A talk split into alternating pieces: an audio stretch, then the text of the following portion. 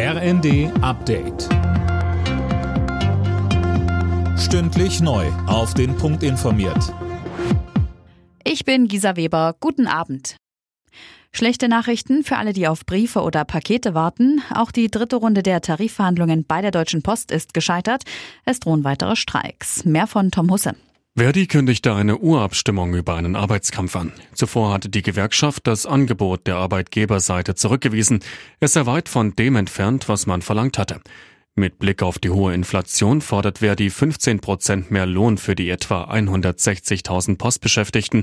Um Druck in den Verhandlungen zu machen, gab es in den letzten Wochen bereits ganztägige Warnstreiks.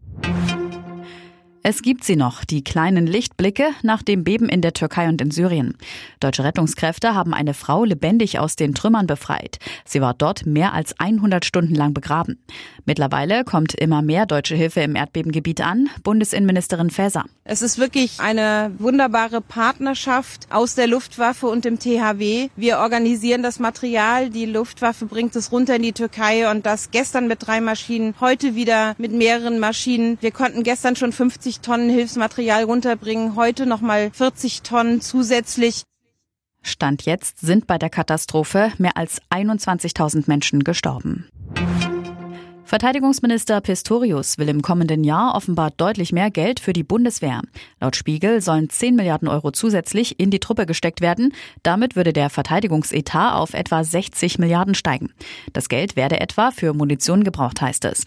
Auch weitere Ressorts dringen demnach auf zusätzliche Finanzmittel. Die Bundesregierung will im März Eckpunkte für den Haushalt 2024 beschließen. Und bei der Biathlon-WM im thüringischen Oberhof hat Denise Hermann-Wick das erste Gold für Deutschland geholt. Die 34-Jährige vom WSC Erzgebirge Oberwiesenthal gewann den Sprint. Silber und Bronze sicherten sich die Schwedinnen Hanna Öberg und Lynn Persson. Alle Nachrichten auf rnd.de